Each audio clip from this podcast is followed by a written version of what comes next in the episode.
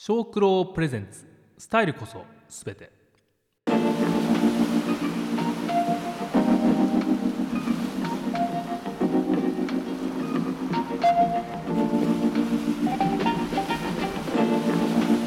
この番組はうまい下手じゃない。スタイルがすべてなんだ。この考えをヒップホップから学んだ私ブリングバックがストーリーテラーとなりさまざまな人のスタイルを掘り下げ人生のスタイルを探求する成長型インタビュー番組となっております。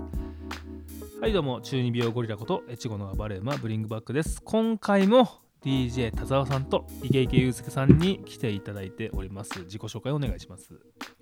どうもこんにちは。MCDJ タザです。私が好きなのはね炭酸きつめのジャスミン茶。そうですね。炭酸きつめのジャスミン茶。シュワー。よろしく。どうもこんばんはイケイケです。はい、はい。ということでこの2人とねやっていきたいと思いますが、はい。今日話すテーマはですねあるラッパーについて話していこうかなと、はい。はい。えーそのラッパーの名前がトゥーパックほう。ほ来ました。う来ました。まあ、25歳ではい。この世を去ってしまったはい。ラッパーなんですが、うん。はい。その2パックについて話していこうと思いますが、はい。まあ、田沢さんがね2パック大好きだと。まあ俺の田沢の田っていうのは2パックの T から取ってるんだよ。彼がいなかったら、うん。僕もなかったと思いまああだからそんだけ影響を受けてると、すもう影響受けてますね。もう顔髪型行動すべてうん。彼の真似をしてます、ユースケは2パック好き？俺も好きっすめちゃくちゃ。僕も最近やっとねもうこれもネットフリックスでやった映画を見て、はい。2パックの情報を得て、あすげえ人なんだなって再確認したというか。若い時結構ウエストコースト僕流行ったんで、ヒップホップ。2パックとかビギーとかうん。聞いてたんですけど、ミックステープで結構聞いてたんで、はい。はい。どの曲がどの曲なのか、あなるほど、まあ、ただカリフォルニアラブぐらいは分かってたんはいですけど、僕もやっぱ若い時さはい。あのダボダボのねはい。ディッキーズにはい。ムジティとか着てたわけですよ、うん。でこうローライダーローライディングとか読んでたわけですはいはいであの通販で偽物のプロクラブとか買ったり、はいねはい。そうしてたんで、やっぱウエストコーストっていうのは馴染み深い。はいはい。でその中でも2パックっていうのは突出したうん。人間なんじゃないかってことで田沢さんにね思いを、そうですね。本名は？えー、トゥーパックシャクールオニシール。ャクール・オニール。はいオニールつきますか？あシャクール。あ間違えたシャクール・オニール。はリングリング壊す人ね。あのー、シャクールえっ、ー、とシャクール。で2パックシャクールです。トゥーパックシャクールでいいのか、うん2パックシャクール。じゃあトゥーパックあまりシャクールや。あさあマルシャクール高校の時はなんか演劇の学校行ってたらしいっぽいそうなんです、うん、だからやっぱ私的なんですよね、やっぱり頭がいいとにかく、うん頭いいね。頭がいい。うん頭いいで父ちゃんがあのブラックパンサー党の革命家なんですよ。そうなんですよね。ブラックパンサー党わかる？なんかね聞いたことはあるけど。なんかベレー帽にバッチいっぱいつけてるやつなんだけど、まあ、公民権運動の一一環でさうん。あの黒人差別やめろみたいなやつらではい。ブラックパンサー党の強みは自分たちで武器を持ってるところ。うん。で白人に対して自分たちも武器を持って抵抗するってこと。はい。でまあつか、まあ、すげえ捕まったりするんだけどその人たちがやってたのは、まあ、貧乏な人たちにご飯を振る舞ったり慈善活動をしてたチームがいるんですよ。ブラックパンサーと超絶大な支持を得てた、うん。はい。それが父ちゃんにいるからその影響が結構すごいですよね田沢さんね。まあやっぱりそういう親のもとで育ったっていうのはうん。やっぱでかいのかもね、それすげえでかいと思いますよツーパックシャクローニール。トゥーパックシャクールにシャクロにトゥーパックあまりシャクールあまりじゃ最初はああデジタルなんなんちゃらすんちゃらですね。あーデジタルアンダーグラウンド、あっていうバンド？えっ、とラップグループに近いのかな、うん。そのラップグループの、うん。えっ、とバックダンサー。バックダンサーえそうなの？確かね、えー、とデジタルアンダーグラウンドのバックダンサーだったり付き人みたいな志村けんみたいな 感じで入ったんですよ。ドリフで言うね。そう。うん。で、えー、とそこから、えー、とメンバーに入ることになるんですけど、うん。まあ、そこからちょっとラップをすることになってそこから、えー、と独り立ちをするというか、はい。うんトゥーパック。でパックはなんなんですかね今で言うあの菅田将暉みたいなもんで歌も俳優もうめえみたいな、そうそうそうそう。当時にはもうありえなかった。のだってストリートにいるやつらがさ、うん。まずテレビには出れなかったからね、うん。ラップ以外で、うん。それをね「ジュースっていう映画出たりね。俺はもうねそれきっかけが先かもしれない。どっちかっていうと。何？2パック？ゴー好きになった理由。ジュースきっかけ。うん。あれ俺昔見たんだけどどういうストーリーでしたっけジュースって？ジュースはもうとりあえずよくわかんない人でしたね。俺はジュース何回か見たんですけどうーん最後2パックがビルから落ちてくっていう。それがもうすごい印象的。演技はやっぱいいの？2パックの。うーん俺はもう全く帰ってこなかった。いやでも俺小学生の時初めてそういうカルチャー、うん。ブラックカルチャーのうん映画っていうかムービー見てなんかよく分かんなかったけど衝撃受けたのなんかもあーよくわかんないけどユースケ的にはやべえってうなやべえってなって。そうそうそう。俺ユーガットサードだな。あー好きだったね。ユーガットサード好きだったな。そうだね。ジュースもね見たんですよ。はい。ジュースはね見たのはあの MC あ田中真面目っているじゃないですか、はい。あいつと19歳のうんクリスマスにはい。男2人でやることなくて俺の真っ暗な部屋でん。ジュースとリリー・シュシュの全て見ました。やばいね。それすごいサンタからのクリスマスプレゼントだね。もうジュースわけわかんないしリリー・シュシュえぐいしうん。何これってなって寝るっていうもう俺あのー当時あの DJ のうん。あのシーンがすごいもう頭に印象はに残っていはいはいはいはい。あればっか見てたね。えー。確かに。なんかフラッシュダンスのブレイクダンスシーンみたいな感じでね。うんなんかねあのシーンばっかこう巻き戻してあれかったみりこよかったっすよね。えもそう。俺もう一回見てみますわちょっとジュース。そうだからなんかね俺2パックよりもあの友達たちの方がすごくイメージがすごく強いね。あー。DJ してんなーっつもうって2パックなんて悪いやつなんだ でまあデジタルアンダーグラウンドで、はいうん。その時ははい。ニューヨークっすか？まだ。えっ、とデジタルアンダーグラウンドにいた時はえっ、とそうですね。そうですね。デジタルアンダーグラウンドはバックダンサー兼ローディーと雇われやっぱほんと志村けん状態ですよね。完全に。うんわかりやすい。ほんとドリフの志村けん、うんドリフの志村けんね、そうそうそうそこからまあやっぱり俳優としてうん。えっ、とまあプロその後にえっ、とデジタルアンダーグラウンドとしてやっぱラッパーとしてちょっとやらせてもらって、うん。でその年の、えー、と11月ぐらいにまたソロデビューまでこぎつける、まあ、バックダンサーで入って1年の間に、えー、とクルーでラップしてソロデビューまで行くってすごいね。やっぱかっこいいから女の子のファンとかつくんだろうね、まあそういうことだろうねまあそこから、えー、とその次の年にはソロデビューした後に「ジュースうん。が全米公開、ああ、やっぱそれデビューした後なんだねジュース。はそうそうそう、うん。すごいね、その後にはもうあれですよ。アルバムの発表、うん。えっ、とポエポエティックうん。ジャスティック。結構あの T シャツとかにもなってる、はいはいはい。映画の、えーこれも公開されて次の年には、うんで結構やっぱもう人気になってるから、うん。もう暴行で訴えられると。暴行で訴えられるね。でさしてまたさらに次の年、えー、とまた映画が出るんですよ。うん。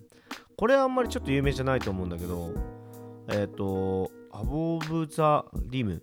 映画3本出てるんですか？ツーパ」ック。えっ、とそうだね。すごいね。でそれでえっ、となんていうのかな。結構やっぱここでちょっと転機というかサグライフとしてのアルバム「あサグライフボリューム1が発表される。サグライフってだって2パックが作ったんですよね。もう2パック。えサグライフ出た時はもうカリフォルニアですか？カリフォルニアラブはこの時に出てるんじゃないかな。じゃああ捕まった後っすね。うん。じゃあその前ちょっとやってっていいですか？うん。なんか捕まるんすもんね。一そうだね。回捕まるんすよね。えっ、とニューヨーク刑務所あ中間。違う。それはこの後かなまた。違う。あれだわ。ボコボコにされんだわ確か。そうだ。そんそれが、えー、とこの年ですね、うん。映画3本目出て、うん。サグライフが出た後、えー人気出まくってレコーディングスタジオで撃たれる。撃たれる。ボコボコにされるんですよ、はい。3人組に撃たれたりして。うん。そんで刑務所入るんですよ。でそれがなんかビギーのね。そうそうそう。友達なんじゃねえかっつって勘ぐるんですよそうそうそうそう。そうはあはあはあ。でそれも刑務所に入ったあ病え？っとまあ最初は病院とかで法廷を受けてその次の年に刑務所に収監されてしまそう。うその時に刑務所でビギーの歌を聴くんですよ。はい。うん。でその内容がなんか俺がやったぜみたいな内容に聞こえちゃってああそうだね。それでの2パック超切れるんですよ。うん。うわビギーのせいじゃんっつって。でそれまでめっちゃ仲良かったんです2う人。んまあビギーもそういうつもりで歌ったんじゃないんだよね。うんそうなんですよ。後に言ってるんだけど、うん。まあトゥーパックまあ敏感になってるトゥーパックとしてはね、はいはいはいもうキレキレだから2パック常に、はい。常にキレキレだから。まあ気が荒いから、うん。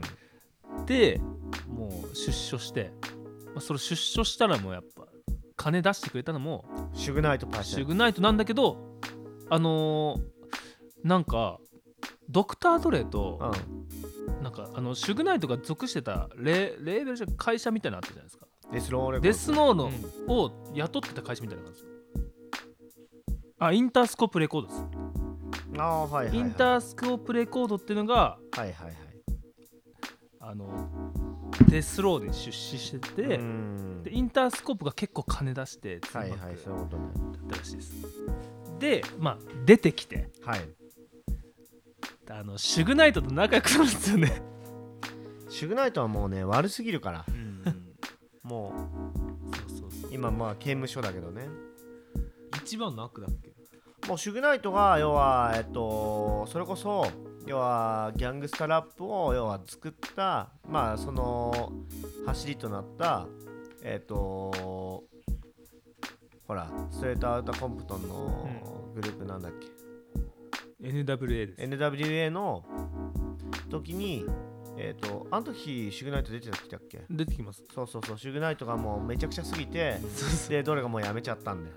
ドレをでそやめたそうそうでその時にちょうどドレが辞める頃に入ってきたのがトゥーパックだったり、えっとスヌープドッグだったりとか。そうそうそう。はいそうそこからデスローレコーズっていうのはこう大躍進するんだけど、まあその後、まあまたねトゥーパックと、えー、ドレとかも出会ったりとかしてね。まあ名曲がいっぱい生まれるんだけど。それこそね出所して California Love でね。うん。めちゃくちゃヒットするんですけどはい。あの PV わかります？PV の感じ。ほあの映画のサンプリングなんですかね。うあえなんかの映画のサンプリングなんだ。地獄のデスロード。へえマッドマックスです。ママッドマックスの世界観でやってるんですよ。へカリフォルニアラブって。変な衣装着てるじゃん。うん。そうなんですよね。僕あの2パックのあのレイプされて妊娠しちゃう女の子の歌とか、ああはいはいはい。あれはもう画期的でした、ね、あれのあのストーリーとかも結構 PV とかさゴミ箱に捨てようとするんですよね、女の子。ああいうなんかこう社会に訴えかける歌とかもいいなって思いますね。まあなんか結局そのトゥーパックがさその死んでしまうわけだけどさ、うん。あのー、トゥーパックがこう言うわけじゃん。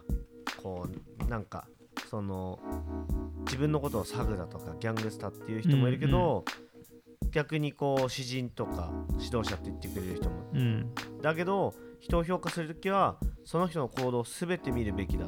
うん。人の、えっと、その人の人生の最初から最後まで全てを、うんそれは何でかっつったらトゥーパックは要は最初に言ったように革命家の息子であり、まあ、うんお母さんはドラッグでおかしくなったかもしれないけど、うん。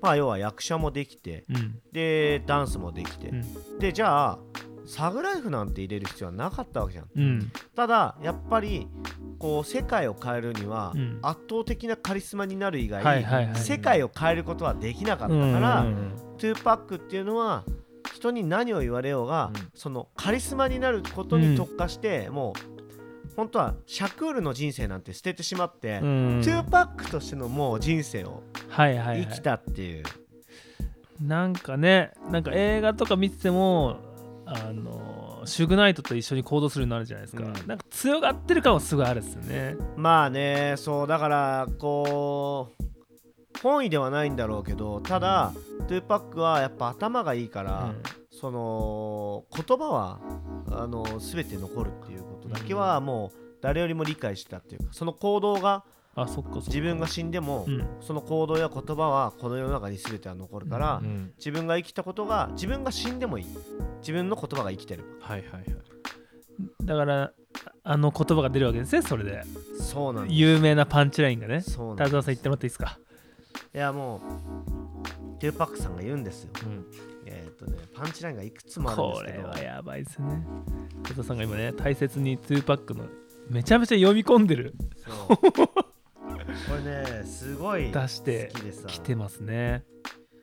そう。トゥーパックがねえーっと言ったんですよ。はい。えーっと俺はブラックアメリカの未来だ。うん。良い黒人世界を変えるような黒人はみんなみんな暴力の中死んでいく。まともな死に方をしない。俺が世界を変えるわけじゃない。だが世界を変える才能を刺激するのは俺だってこれは要は何を言ってるかっていうと、うん。トゥーパックは死ぬ2週間前に、えっと、一本のビデオを撮ってて、うん。このビデオが流れてるんだったら多分俺はもうこの世にいないんだろうなはあ。ただ、うん。俺は俺の思想や言葉伝えたいことは全てもう曲にしてあるうん。だからこの曲を聴いて要はそのなんつうの世界を変える。俺が世界を変えることはできないかもしれない、けど世界を変えるやつらを生み出す刺激するのはこの俺の言葉だっていう。要は曲を残してあるから、んそうそうそう。まあだから音楽で世界を変えることできるって確信してたってことですよね、もうそういうことでしょう。ん。まあ、ちょっと話変わるんですけど星野源がねツイッターで何だったっけな星野源のを本を読んだ人がツイッターで星野源がこう音楽では世界を変えることができないって書いてあったみたいなことをツイートしたんですよ。それに対して、まあ、僕たちの KW 社員はい、うんこうツイートします。もう一度ジェームス・ブラウンから聞け。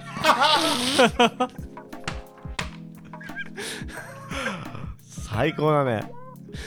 KW 社員は、はい。あのちゃんと過去を振り返ってみろと。あの音楽で世界変えてるでしょって言ってるんです、そうただ意地悪で言ってるわけじゃないんうんですよ、そうそうそうそう。だからそれを俺はもうスッと入ってきたんです、うん。あ KW 社の言ってることが分かると。うん。ただ他の人にはもうさっぱりだから。そっか。うん。もう和訳あの訳さないといけないから。もう一度ジェームス・ブラウンから聞けっていうのは 過去をちゃんと知ることによって、はい。今に生かすよってことなんです。はいはい。はい、そのパンチラインが面白くてあやっぱ音楽で世界変えてるんだよなってことを僕は再確認しましたねそのうん。そのツイートで。でネタを上からめっちゃ叩かれてます、そのツイートが。うん、星野源なんてこと言うんだみたいな、マジで、うん。KW さんが叩かれてる KW さんめっちゃ叩かれてるんですよ。KW 嫌いになったとか。何この人みたいな、ないな。うん、星野源もなんだか世界を変えることはできないけど何かを変えることはできるみたいなこと言ってたんですよ。うん。けど KW がそう一括。もう一度ジェームズ・ブラウンから聞けっつって。逆線高いよね。でさらに星野源がね星野源の「おうちで踊ろうで」はい。こう安倍総理がやったじゃないですか動画で、はい。はい、それに対してもあのーあの KW さん言ってます。はい。あのポップシンガーだから普段から政治的発言をしないからそういう使われ方をすんだっつってそれはポップシンガーのなんだろうなかわいそうなとこだみたいなことをツイートして、これもネトウヨからクソ叩かれてます KW さん面白いんですよ。ツイッタやっぱだけどこう歯にこもろも着せずやっぱ言いたいことを言うのはやっぱヒップホップの真髄というか、んなんかさ俺らってこうヒップホップとか聞いてるからこう音音楽家が政治的な発言するの当たり前だと思ってるじゃないですか、うん。割と KW とか聞いてると、うん。けどやっぱ J−POP ってもう恋愛の歌とかしか歌わねえし、うん。俺も違和違和感があったんですよねずっと、うん。やっぱ KW さんとか聞いてるとあ分かるなってまあほんと30過ぎてからかな。やっぱこう好きなラッパーとか政治的発言とかもさそういう曲とかも書くじゃん。うん。なんか俺なんかよくわかんないでまあなんかヒップホップは好きだったけど、ん。でも黒人がじゃあなんでこんなにこういろいろ言ってん。自分たちの人権を守るためだったり、何かを変えたりとかそういうのを映画で見てたけどやっぱ肌で感じることができなかったから、うん。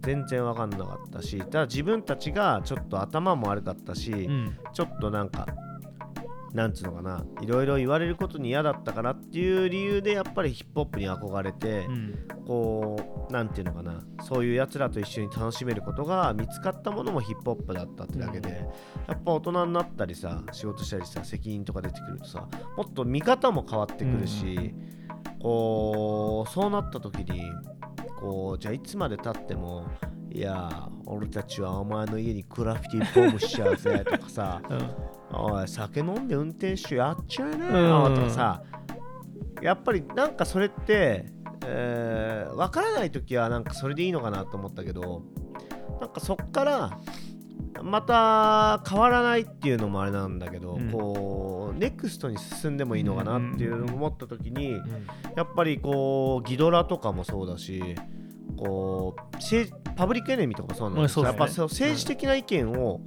えー、と言うっていうかパーティーラップだけじゃないっていうかいや今日も遊ぶぜいやいやとかじゃなくて まあそういうのじゃなくてなんかこうバカなりにこう自分の意見を言うのうんうんがヒップホップのいいとこなんだけど、意外とみんなさ頭いいのかさそういうのに首突っ込まないラッパー意外と多いんだよね。多いですね多いですね。それこそなんか家族のこととかお母さんありがとうみたいな歌うん。歌っちゃったりするもんねシーモとかもそうですけど。だからなんかこうそれにはやっぱり学が必要だってことに気づいて、うん。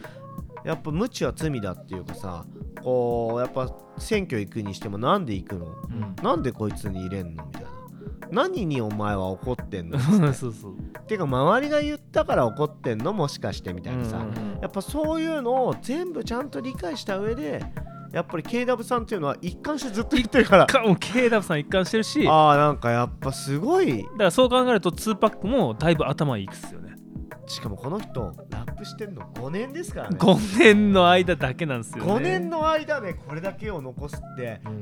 どんな輝き方をしてだって映画も今見たら3本だけじゃ何本も出てたから、うん。この映画を出つつラップを撮って、えーしかも撃たれたりう、ん。女と遊んで、うんでしかも刑務所に入ったり、うん。入院したこれを5年の間にどうやったらできるの？裁判もしたし、燃え尽きるように生きるしかないよね、うん。うんこれすごいですね。だからめちゃくちゃ2パックっていうキャラを全力で演じてたというかそういう可能性もあるですよね。ある。で俺ねあの本当であってほしいんだけど2パックのあのレコーディングの、うん。あれは確か2パックの映像だったのかな？わかんないけどあのレコーディングするじゃん、うん。ラップするじゃん。よしじゃあ次次のトラック用意しろっつって、うん。そう俺歌ってやっからっつうって、ん。であの知ってるカリフォルニアラブってあれワンテイクで撮った曲なんだよ。マジっすか？ブースにバッと入って、うん。あのカリフォルニアラブあれワンテイクで撮った曲だからね。え。ー、ちょかっこいいっすね。なでその後もガンガン俺に曲を俺に曲を作らせろっつって俺の俺の時間はお前らみたいに安くないっつって、うん。なんか曲の調整だったり細かいことはお前らが後でやれっつって、うん。俺がラ俺が曲を作ることが大事なんだっつって。めっちゃかっけえっすね。だから1日の間に何曲も撮ってあだからアーティスト集めろっつって、うん。今どんどん作れって言って。でなんか他のやつら葉っぱ吸って酒飲んで飲んでいやこんなのはいらねえんだうっつって、ん。でなんかね俺ねやっぱスーパースターってうん。こういうもんなんだなと思った、で2パックがなんで俺がこんな好きだったかってやっぱり不良だろうけどやっぱりなんかに一つに対して真面目っていうかさ、で昨日マイケル・ジョーダンの、うん。あのーやつも見たんだけど、はいマイケル・ジョーダンも入ってから一番最初にこう大学から鳴り物入りして入った時に弱いチームだったから、うん。まずはこのチームのリーダーにまずは絶対すぐついてこうっつって、うんうんうん。それで俺はレギュラーを取るって決めたんだって。でそしたらもうやっぱ合宿所でみんながなんかドラッグやってるとか、うん。なんかお酒飲んでるとかそういう噂とか昔あったけどどうなんですか？それはまあわかんないけど、まあ、そういう場面はあったよみたいな。でこうコンコンってなんかうん。言ったら、もうほぼそこにはそこのチームのほとんどのやつがいたってう。ん。でそこでお前もやるかっつって酒飲むかそれともコカインやるかっつってうん。女行くかみたいな、だけど俺は全てを断ったっつって。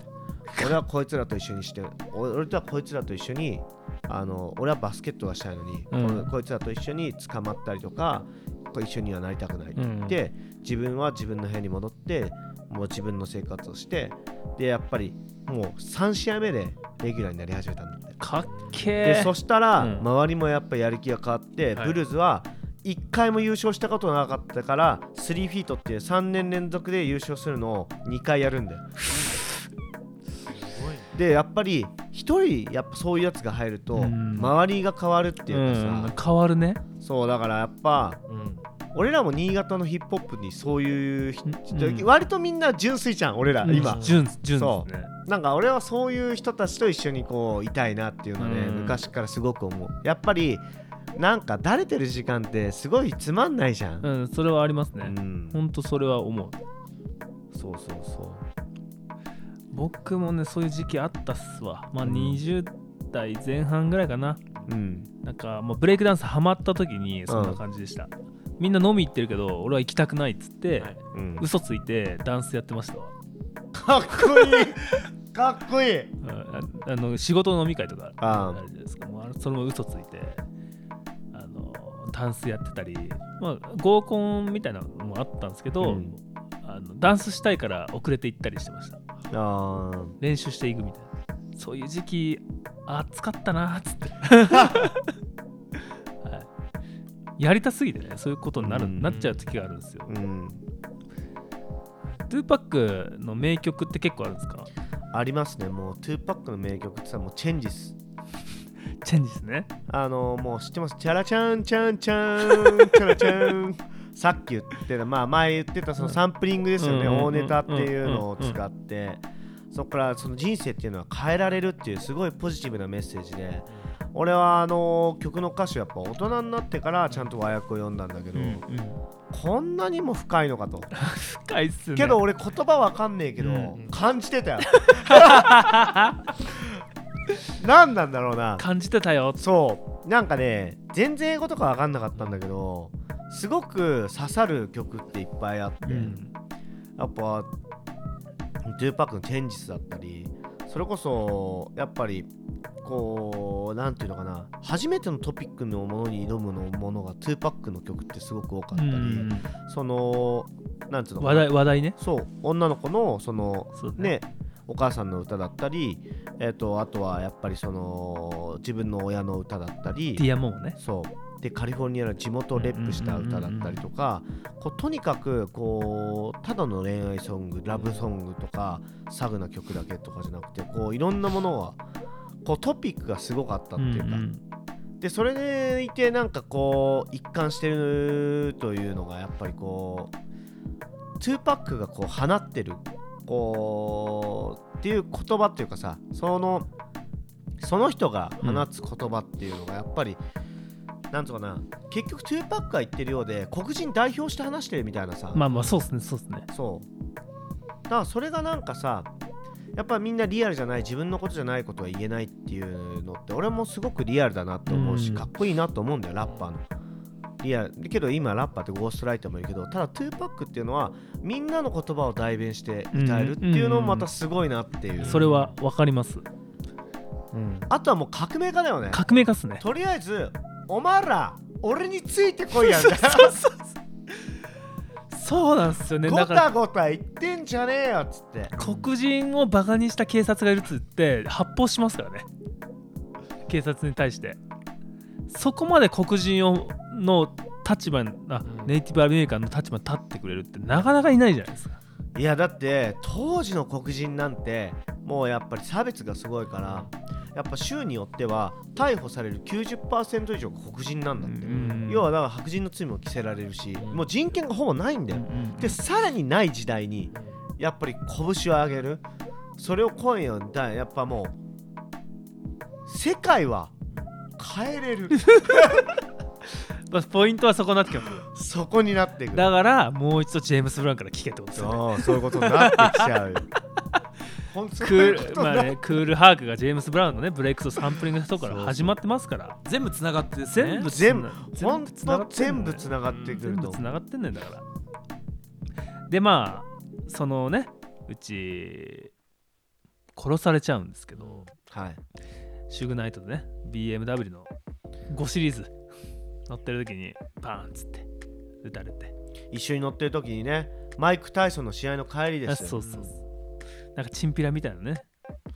チンピラじゃないよもう絶対。チンピラみたいのをなんか2パックとかのした映像とかあるじゃないですか。うん。その後ですよね。うん。なんかシャツペラペラのシャツ着てね。まあけどどうなんだろうな。犯人ってさなんで捕まんないんだろうね。いやーわかんないですね。俺が思うに本当民衆を動かす人材だったから殺されたんだと思うんですよ。もう国が殺したと思うよ、うん俺もそう思います。だうんだってあの大統領とかさうん。暗殺されてるのもその国に対してなんか影響影響力がある人材だったからと思うんですよかなり。よく考えてアメリカなんてすごいんだよ。だってポール・マッカートニーうん。だっけリンゴスターだっけ、うん。がが殺されたでしょ？あジョン・レノンあジョン・レノン。ジョン・レノン殺されたでしょ？捕まったでしょ犯人。うん。マイケル・ジャクソン死んだでしょ、うん。犯人わかんないでしょ？ホイットニー・ヒューストンも死んだでしょ、わかんないでしょ？でトゥーパックも死ぬもわかんないでしょ？もうやっぱ影響力だなんで？なんでさ俺らなんかでスーパー有名な人でさ護衛もいっぱいいるような人たちがさ死んで誰も犯人捕まんねえのみたいな。いやおかしいよ。カウンターカルチャー側の影響力が強すぎるやつは多分殺されるんですよ、うんビギーもそうだし犯人誰も捕まってないじゃん、うん。おそらく尾崎豊も多分殺されてると思うんですよ俺。尾崎豊も俺ね殺されてると思う。だってあれもう2パックでしょ。俺もう日本のツーパック。いや本当に日本のいや俺もツーパック。本当そう思います。日本の2パックだと。多分民衆が完全に尾坂尾崎側のうん。考えになってしまったら終わるってなったから殺されたんだと思いますだってさ普通に考えてよあんなさちょっと頭おかしいななやつです最終的に裸で死んでもおかしくないってみんなが思っちゃうようなやつだよ。うん。だからね角栄さんとかもそうかもしれないし。うん角栄さんもねまあそうだよね。でこうもうちょっと頑張ったら殺されてんじゃないかみたいな。まあ影響力やっぱりこう個人でもさやっぱ影響力持ちすぎると危ないかもね。危ないですよ殺されるかもしれないそうだから桜井さんっていうのは政治的発言は絶対しないって言ってんだ、うんうん。いやもう圧かけられてるじゃん殺すぞっつって。うん、まあそれに対してた KW さんだったかな？また？KW さんだったかな、あ確か KW っすよ。うん、ロックを否定したっつって。ああそうあ俺もツイート見たわそれ。そうんそれあだからあ KW ツイートあったわ。うそう。あだからこいつの曲刺さんでるそうそうそうツイートしてた。ミッシュルに対して。あ、だから政治的発言しないのをなんか控えてるみたいなインタビューを見たっつって、うんあだからこいつらの曲刺さんねんだっつってツイートしてクソ炎上してたわ。また！やっぱね KW さんは日本のパブリックエネミーだ。日本の 日本のパブリックエネミーですね。はい、すごいよ、はい。まあ、2パックがね残した功績っていうのは大きいと、うん。そう。でかいですよ、うん多分もうなんていうのかな。尾崎豊の次に変わる人がいないのと一緒で、うん。まあ、ブルーハーツとかもそうですけど、それにの本当世界の、うん。えー、と枠組みのアーティストだよね。うん。だから尾崎とかも聞いててもめちゃくちゃ感情こもってるじゃないですかいやもうだ尾崎が下手くそだろうが音外そうがかっこいいもんね。でさっきの J・ ディラのうん。ビートと一緒でさ、何なんだろうみたいな。だから2パックも結構感情こもってるじゃないですか、だからさ、うん。ワンテイクでもかっこよくなる。多分俺ら動くんすよ。うん。多分当時尾崎の曲い尾崎が生きてた時に俺ら17歳ぐらいだったら完全ハマってるんですよ。いやもう完全もう尾崎で全部聞くしあの思想に だから2パックもそんな感じだったんだと思いますよ。うん。NWA じゃそこまでいかなかったなって感じ、うん。普通に流行ったけど。2パックは多分哲学的ではいはい。もっと深いところを歌ってるからそうそう危ねえってなったんですよ。尾崎も多分一緒で。こいつらを野放しにしたらやばいってことだよね、うん。だから殺されたかもしれないし、うん。まあすげえ人ですわただね思想は残ってるんで。うん。だからその意思を受け継いだ俺らがね。そう。変えていくよ、そんでまあ2パック死んだ後にビギーもね殺されて。うん。はい。そんでビギーのプロデューサー PDD がうん。大ネタ使いでね。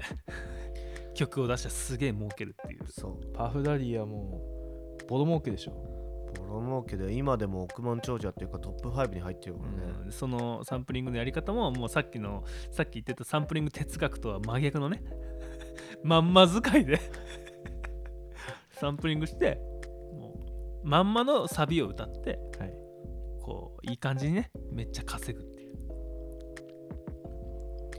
そうなんだよね。本当にはい。ということで、はい、トゥーパックスタイル。お分かりいただけたでしょうか？まあやっぱり一番いいのは2パックのアルバムを全部聴いて、うん、ドキュメンタリーを見て 最後は気づいた君も Thug Life。Thug Life。これ2パックが作った造語ですからね、うん、あのやっぱ腹にアーチロゴ入れるのはもうやっぱ2パックから始まってるまあ2パックから始まってます、バンダナ前に結んだりね、はいはい、そう2パック巻きね、うん、かっこいいのよ。かっこいいの2パック負け。はい、ということで、2パックスタイル、ありがとうございました。はい。イケイケさん、大丈夫ですか？大丈夫っすね。ちょうど、ちょうどいいですね。はい。じゃあ、ぽやしみでいきましょう。はい。じゃあ、最後、サグライフでいきますか。せーので。せーの、サグライフ。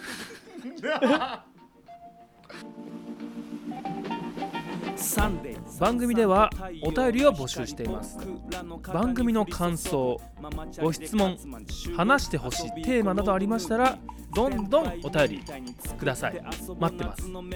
メールアドレスはショークロドンアットマーク Gmail.com SHOKURODON